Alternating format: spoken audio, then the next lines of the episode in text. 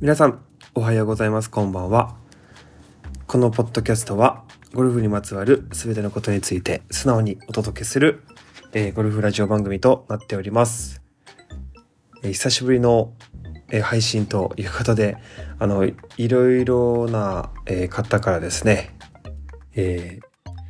配信はないんですかっていう、え声をですねあのいただきましてあの本当にいつもありがとうございます、えちょっとまあ、体調がですね、あのえー、よくなかったというか、えー、もう完全復帰したんですが、うん、ちょっとこう怪しいなというのがあったんで、まあ、これ以上悪化したらやばいなというちょっと手前ぐらいで、えー、もうすぐちょっとこう休養をしておりました。まあ本当に、えー、この休養期間え運動もあんまりろくにできなくて、えもうマイナス2キロ、え体重が、え落ちてしまいましてあのお客様からですねなんかだいぶ小さくなりましたね というふうにまあいろんな方から言われてあやっぱちょっとこう結構体型って変わるんだなっていうのを、え改めて感じまして、え徐々にまたバルクアップをしていこうかなとあの思っているんですがまあちょっとこう連日、えレッスンが続くという中で、まあ、なかなかこう体調を管理しないといけないという中でうん無理をせずにやっぱ進むべきだなっていうことで、えー、少しずつ、え体重が戻りつつあるかなという感じでまあ本当にこう体がやっぱりこうダウンしてしまうとまあ本当にいろんなことに影響が出るし一番のまあこうショックっていうのはやっぱり、えー、トレーニングとかやっぱり増えるというか強度が上がったりとか自分がこう向上していくっていう意味ではめちゃくちゃこう本当に1ミリというか1センチというかもうちょっとしかこう変化がないですけど休んでしまうともうその数十倍の速さでこう退化していくというかなんかこうできてたものができなくなってしまったとかやっぱりいろんな重量を扱うとすごくやっぱりダイレクトに感じるんですよね。うんなんかここの辺りはやっぱゴルフと一緒で、うん、休んでしまうと何て言うんですかね。うん積み上げてきたものがやっぱり何日間かはこう落ちてしまってマジかっていう気持ちに多分ねなる方も多かったりとかだけどこんなにもやってるのに全然ステップアップしないなとこう感じる方もいたりとかまあ本当にスポーツって何にも限らずやっぱ進化は少しでも落ちていくのは早い。でもやらないとやっぱり進めない。だけどやりすぎるとまた休まないといけないっていう。まあ本当にそういうことをなんか改めて感じてまあそんな中でとは言ってもじゃあやらないのかと言われたらまあ、そんな気持ちにもなれないのでまた再スタートという感じで進んでいこうかなと思っております。皆さんもですねなんかこう疲れたなとかうんなんかこう、うん、考えても前に進めないなと思った時は、まあ、しっかり休んでですねそしてえそこで休んでやめることなくまた新たな気持ちで進めていけるとあの後からやってきたものが多分つながってくると思うので、えー、ぜひ皆さん、えー、体調を万全にしながらあの一緒に頑張っていきましょう。えー、ということで、あのー、今日はまあ、まあ、本当に、えー、いつもと同じくですね、え自分が思ったことを話そうと思うんですけども、まあ、その前に、えまあ、ちょっと質問というかあのラウンド前ラウンド前じゃないな、えーと、とティーショット打つ時にあの緊張してしまうという方がいまして、えー、緊張コーチはしますかとえー、ファーストティーショット打つ時って緊張してなんかこう打てなくなってしまうんですけどどうしてますかみたいなこう質問があったので、まあ、それに少し答えていこうかなと思ってます。これあの僕がそのラウンドする時って一番ホールがやっぱり一番緊張するんですよね。何を一番僕の頭の中で あの思っているかをちょっと皆さんにぶっちゃけたいなと思うんですけど一つはですねあの、まあ、びっくりするかもしれないんですけどえこれは本当に、ね、リアルな恐怖なんですがえチョロしてしまうんじゃないかってやっぱり思っちゃう自分がいてでこれなんでかっていうともう本当に関西でゴルフをもう本当10年前とか、えー、もうちょっともっと前になるのかなあの、えー、友達とラウンド行った時にまあ僕はもう友達よりもやっぱゴルフやってたので、まあ、誰よりもその中では、えー、うまい方だったんですよね。でやっぱこううまいし、やっぱこう、どんなショットを打つんだろうみたいな 目線でこう見られながら、あの、ファーストティーショットを打ったらですね、えー、見事、えー、ちょろりました。あの、赤のティー、赤のティーングラウンドまでしか飛ばなくて、まあ、それ打ったのが、実はドライバーではなくてですね、フェアウェイウッドだったんですよね。フェアウッドでもうチョロをした時は、なんかこう時が止まったというか、何とも言えないこう虚しい気持ちになりまして、で、その時の気持ちとか、その時のこう見えてる景色とか、友達の顔とか、なんかそういうのが今ではこう取れない。それが今のラウンドでもティーショット打つ時って感じてしまってるんですよね。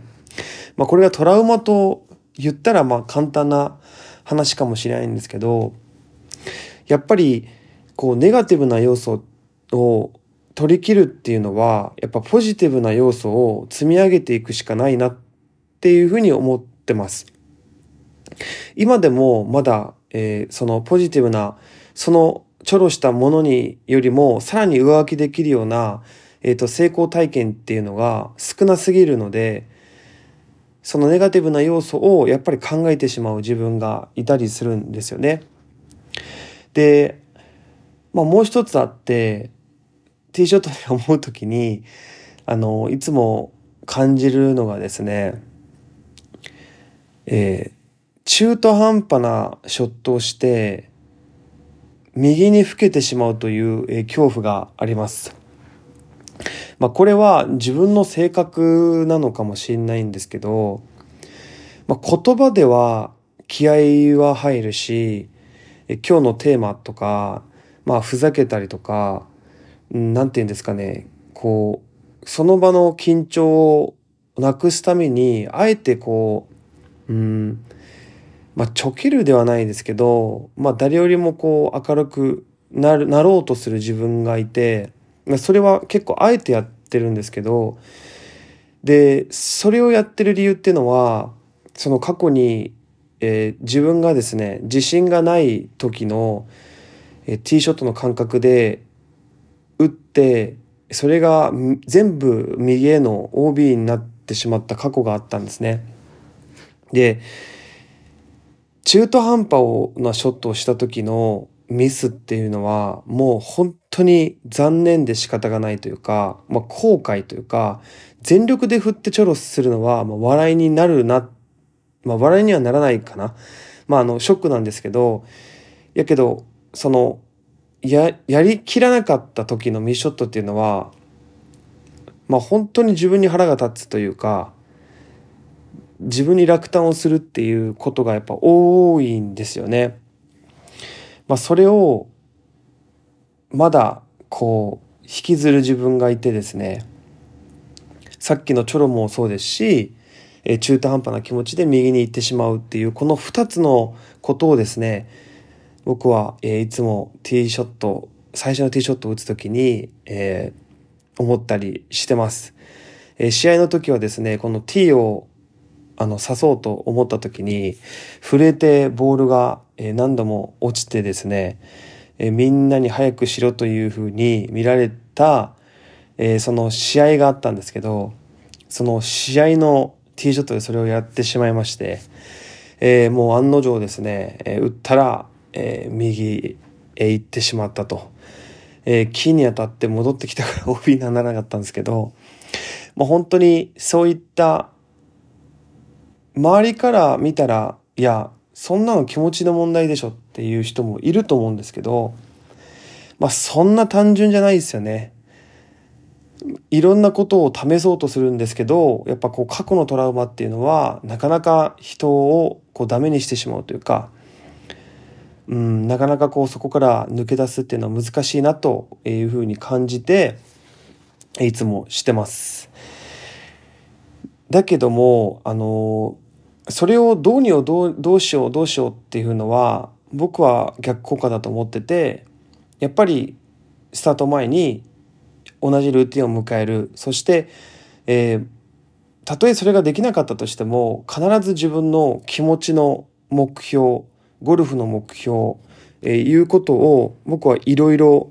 考えるように、えー、しています。それがあの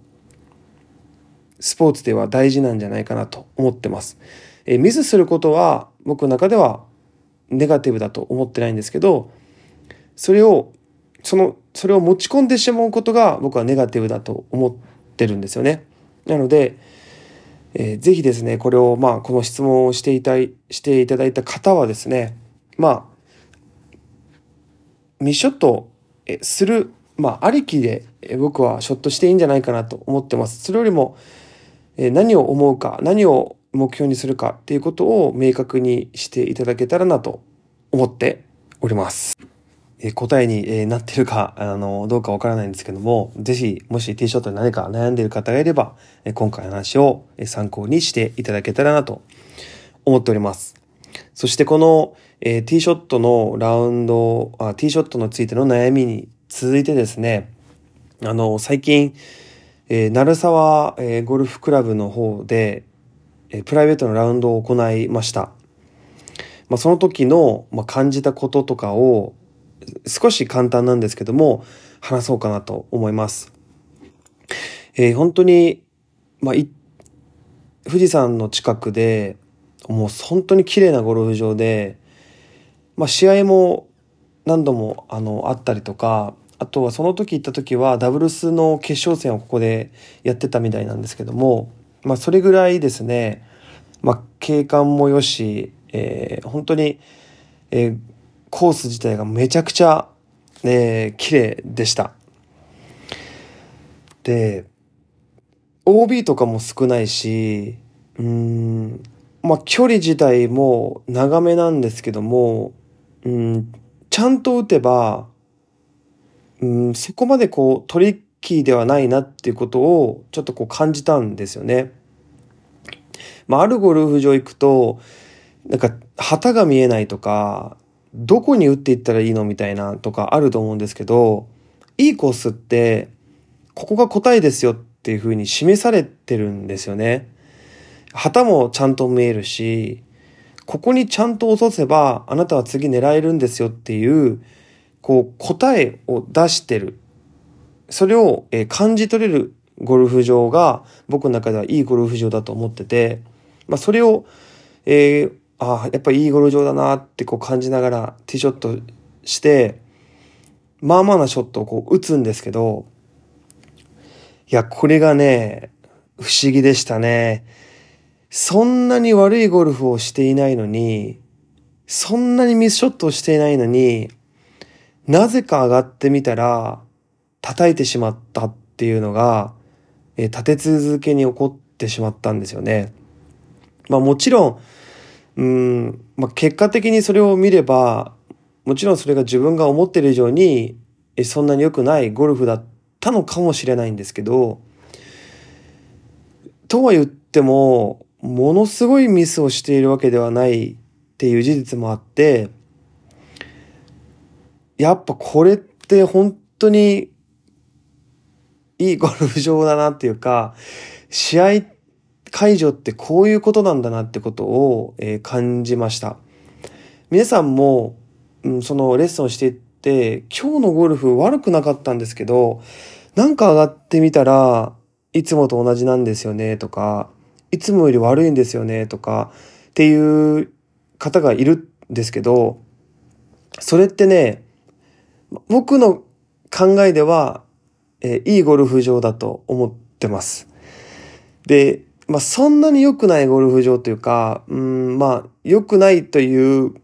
部分においては、まあちょっといろんな捉え方があると思うんですけど、うん、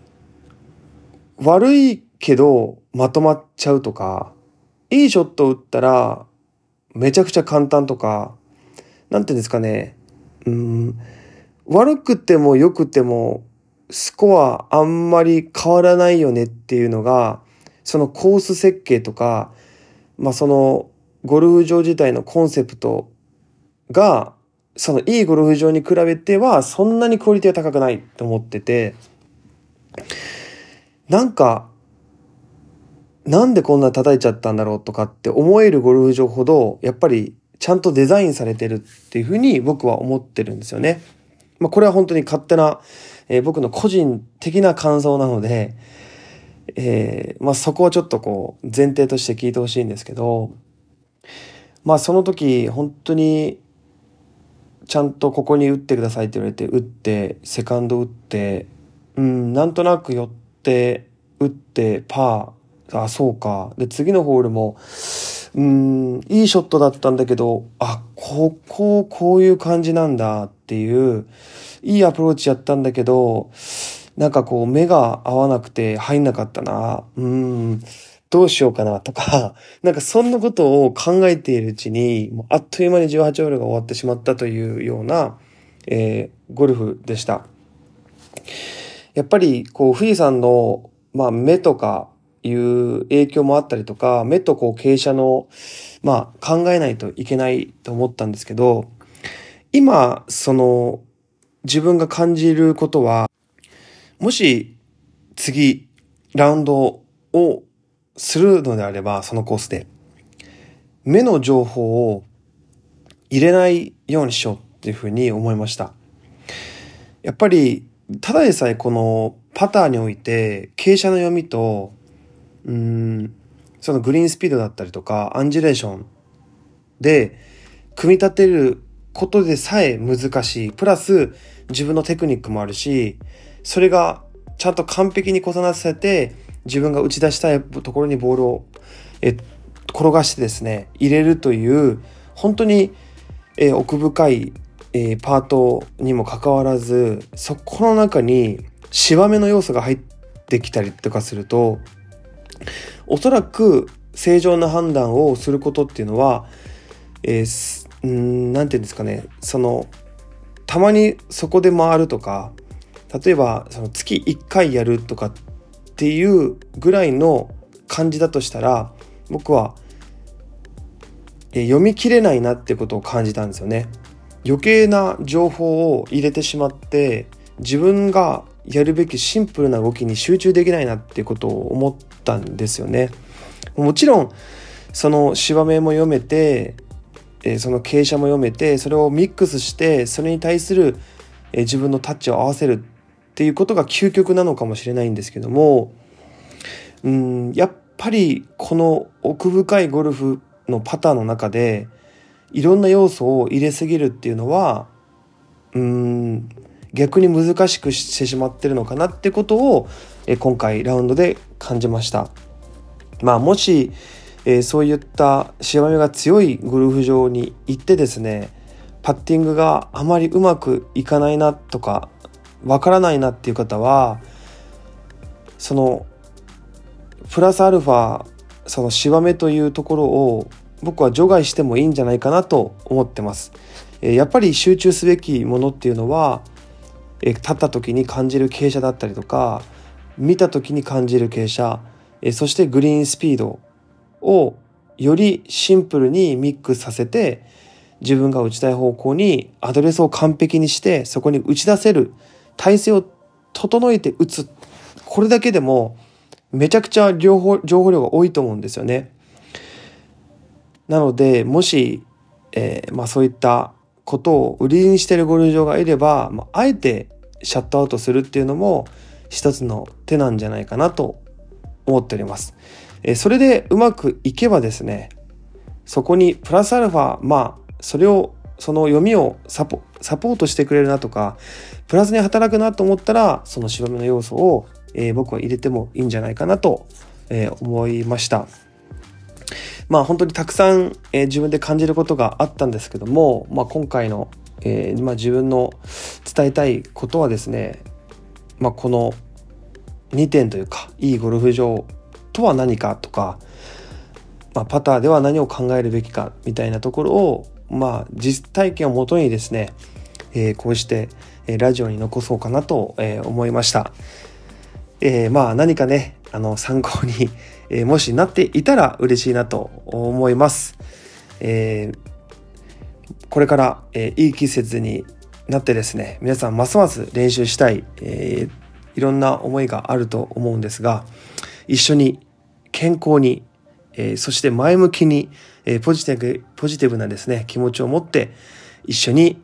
進んでいきましょう。ということで、えー、最後まで聞いていただきありがとうございました。また次回のラジオも聞きに来てください。ではでは。